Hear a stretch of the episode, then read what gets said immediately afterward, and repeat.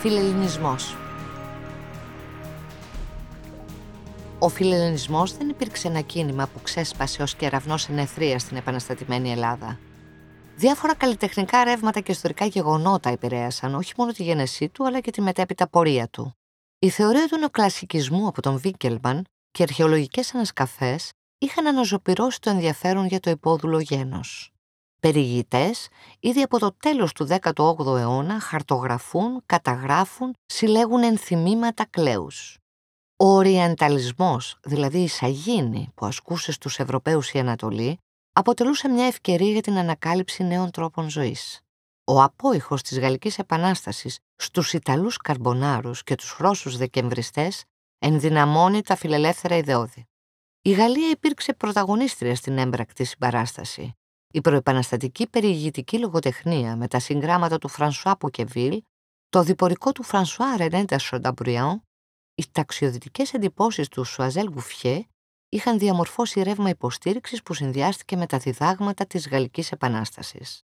Ο Σατομπριόν το 1825 πέρα από τις ομιλίες του στο Κοινοβούλιο, καταθέτει υπόμνημα περί της αναγκαιότητας δημιουργίας ελληνικού κράτους.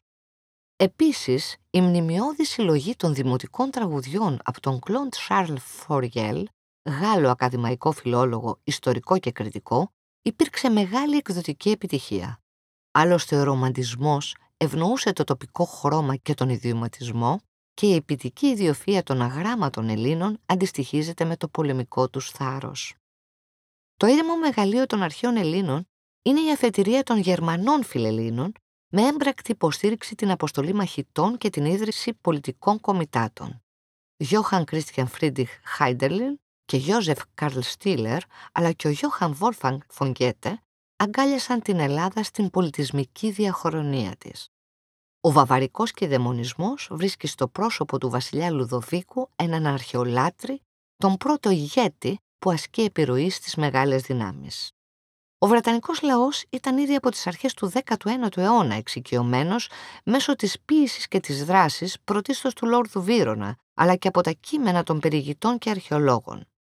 Οι ριζοσπάστες του αγγλικού ρομαντισμού δηλώνουν την καθολική αντίδρασή τους σε κάθε μορφή καταπίεσης. Στο ποίημα, το προσκύνημα του Child Harold ταύτισε τον Βύρονα με τον πιο φλογερό φιλελληνισμό, η αξία της ατομικής ελευθερίας και της εθνικής ανεξαρτησίας διακηρύσσεται ως αιώνιο και παγκόσμιο αγαθό. Ο Βύρονας και ο Σέλεϊ, με την ενεργό συμμετοχή τους στην πολιτική ζωή, αρχίζουν να μεταστρέφουν την κοινή γνώμη. Έτσι, ο Τζορτζ Κάνινγκ, υπουργός Εξωτερικών και αργότερα πρωθυπουργός, βρίσκει πρόσφορο έδαφος ώστε να θεωρήσει την Ελλάδα μέρος του ανατολικού ζητήματος. Η Ιταλία συνδέεται με την Ελλάδα με το κοινό όραμα της εθνικής απελευθέρωσης. Αν για τους Έλληνες δυνάστες ήταν οι Οθωμανοί, για τους Ιταλούς ήταν οι Αυστριακοί. Σημαντικό ρόλο επίσης στην κινητοποίηση των Ιταλών έπαιξαν οι ελληνικές παρικίες του Λιβόρνο και της Πίζας και ο ηρωικός θάνατος του φιλέλληνα κόμιτος Σαντόρα τη Σανταρόζα στη Σφακτηρία. Μολονότι η Ρωσία ήταν ομόδοξο έθνος, με έντονες παρεμβάσεις στα ορλοφικά και σε άλλες απόπειρες εξεγέρσεων, έχει τον μεγαλύτερο αριθμό εθελοντών που πρόσφεραν τις υπηρεσίες τους in situ. Το ιστορικό δράμα «Σούλη και Σπαρτιάτες» που ανέβηκε προεπαναστατικά στην Πετρούπολη με την παρουσία του Τσάρου Αλέξανδρου και αντιπροσωπεία Σουλιωτών βρήκε μεγάλη απήχηση λόγω των τεταμένων σχέσεων Ρωσίας και Οθωμανών τη συγκεκριμένη περίοδο. Ο διακαής πόθος των Ελλήνων ότι θα έρθει ο Μόσκοβος να φέρει το σεφέρι γιατί στη λαϊκή παράδοση η Ρωσία, το ξανθό ομόθρησκο γένος, αντιπροσωπεύει το διαχρονικό σωτήρα, εδώ δεν δικαιώνεται γιατί ο Τσάρος υποκύπτει στις πιέσεις της Ιεράς Συμμαχίας. Οι Δεκεμβριστές, με κυρίαρχες μορφές τον Αλεξάνδρα Σεργέγεβιτς Πούσκιν και τον Κιουχελπέκερ, μιμούνται τα εθνογερτήρια άσματα του Τυρτέου και ανατρέχουν στην αρχαία Ελλάδα ως κοιτίδα των θυμοκρατικών θεσμών. Η ελληνική κληρονομιά λειτουργούσε ως κατήχηση συνειδήσεων, ώστε να εναντιωθούν στη βία και στο αυταρχικό καθεστώς. Ηνωμένες Πολιτείες. Ο Τζόναθαν Πέκα Μίλλερ στο βιβλίο του για την Ελληνική Επανάσταση με τίτλο «Η κατάσταση της Ελλάδος το 1827 και 1828» συμπυκνώνει με ευσύνοπτο τρόπο αυτό που ο Αμερικάνικος τύπος ονόμασε ελληνικό πυρετό, Greek fever, ή αλλιώς Greek fire, ελληνική φωτιά. Επιχειρώντας να περιγράψει ένα εκ πρώτης όψεως παράτερο φαινόμενο, το οποίο έδειχνε να εξαπλώνεται ταχαίως σε διάφορα μήκη και πλάτη της Αμερικής. Ο λόγος για το απρόσμενο ενδιαφέρον για την Ελληνική Επανάσταση του 1821 την ταύτιση με τους σκοπούς της και την σταδιακή δημιουργία ενός ρεύματος φιλινισμού στην άλλη μεριά του Ατλαντικού. Οι νοπές επαναστατικές μνήμες του πολέμου της ανεξαρτησίας, αλλά και το γεγονός ότι οι λόγοι της ελληνικής επανάστασης επικαλούνταν τις αρχές του διαφωτισμού, της ελευθερίας, της δικαιοσύνης και της αυτοδιάθεσης των λαών, συνετέλεσαν δίχως αμφιβολία στην ανάπτυξη αυτής της αμερικάνικης συμπάθειας. Δεν είναι άλλωστε τυχαίο ότι πολλά εξέχοντα πρόσωπα του Αμερικανικού φιλελληνικού κινήματος δραστηριοποιήθηκαν έντονα για την υπεράσπιση αυτών των αρχών στον τόπο τους, με χαρακτηριστικό παράδειγμα την ενεργό συμμετοχή τους στο κίνημα για την κατάργηση της δουλείας. Όλοι οι μορφωμένοι άνθρωποι στην Αμερική τιμούσαν ευλαβικά τους αρχαίους Έλληνες. Για αυτούς, οι κάτοικοι της Πελοποννήσου και των νησιών του Αιγαίου το 1821 δεν ήταν ένας απλός αγροτικός και ναυτικός πληθυσμός. Οι Αμερικανοί έβλεπαν σε αυτούς τους απογόνους των αρχαίων Ελλήνων, τους κληρονόμους των παραδόσεων του Περικλή, Πλάτωνα, του Δημοσθένη και του Ομήρου. Αυτό το στοιχείο συνεισφέρει στην απάντηση του ερωτήματος γιατί οι Αμερικανοί ταυτίστηκαν τόσο πολύ με την Ελληνική Επανάσταση ενώ δεν έδειξαν να συγκινούνται ιδιαιτέρως από την εξέγερση των Σέρβων εναντίον των Οθωμανών, που έλαβε χώρα λίγα χρόνια μόλις νωρίτερα. Το ενδιαφέρον της Αμερικανικής ελίτ για την αρχαία Ελλάδα και η σύνδεσή του με τα σύγχρονα αιτήματα για πολιτική ελευθερία και εθνική ανεξαρτησία, που κυριαρχούσαν άλλωστε την εποχή εκείνη στην Ευρώπη και τις Ηνωμένες Πολιτείες, οδήγησαν πολλούς Αμερικανούς πολίτες να αναπτύξουν φιλελληνικά αισθήματα.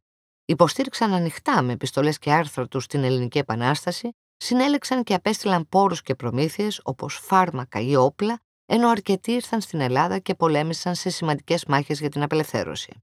Ο καπετάν Γιώργης ο Αμερικάνος ήταν ο Τζορτ Τζάρβις, γιος του διπλωμάτη Μπέτζαμαν Τζάρβις. Ο Ζέρβας ήταν ένας από τους Αμερικανούς που ήρθαν στην Ελλάδα και πολέμησαν δίπλα στους Έλληνες. Στο ίδιο πλοίο μάλιστα ταξίδευε μαζί του ένας άλλος από τους εμβληματικούς φιλέλληνες, ο αξιωματικός του βασιλικού ναυτικού του Ηνωμένου Βασιλείου, Φρανκ Χέιστινγκς. Ο Τζάρβις έμαθε να μιλάει και να διαβάζει ελληνικά και κατατάχθηκε στο ελληνικό ναυτικό υπό τον Γιακουμάκη Τομπάζη και τον Αντώνη Ραφαήλ, καπετάνιο της κορβέτας Θεμιστοκλής. Έλαβε δε μέρος σε 13 ναυμαχίες και πολεμικές επιχειρήσεις. Υπήρξε ακόμη επιτελάρχης του Λόρδου Βύρονα στο Μεσολόγγι μέχρι το θάνατο του τελευταίου. Ο Σάμιουελ Γκρίντλι Χάου, ο Λαφαγέτ της Ελληνικής Επανάστασης, έχοντας σπουδάσει ιατρική με εξειδίκευση στη χειρουργική, Έφτασε το 1825 και υπηρέτησε στον ελληνικό στρατό, αρχικά ως απλός εθελοντής στρατιώτης και κατόπιν ως γιατρός χειρουργός.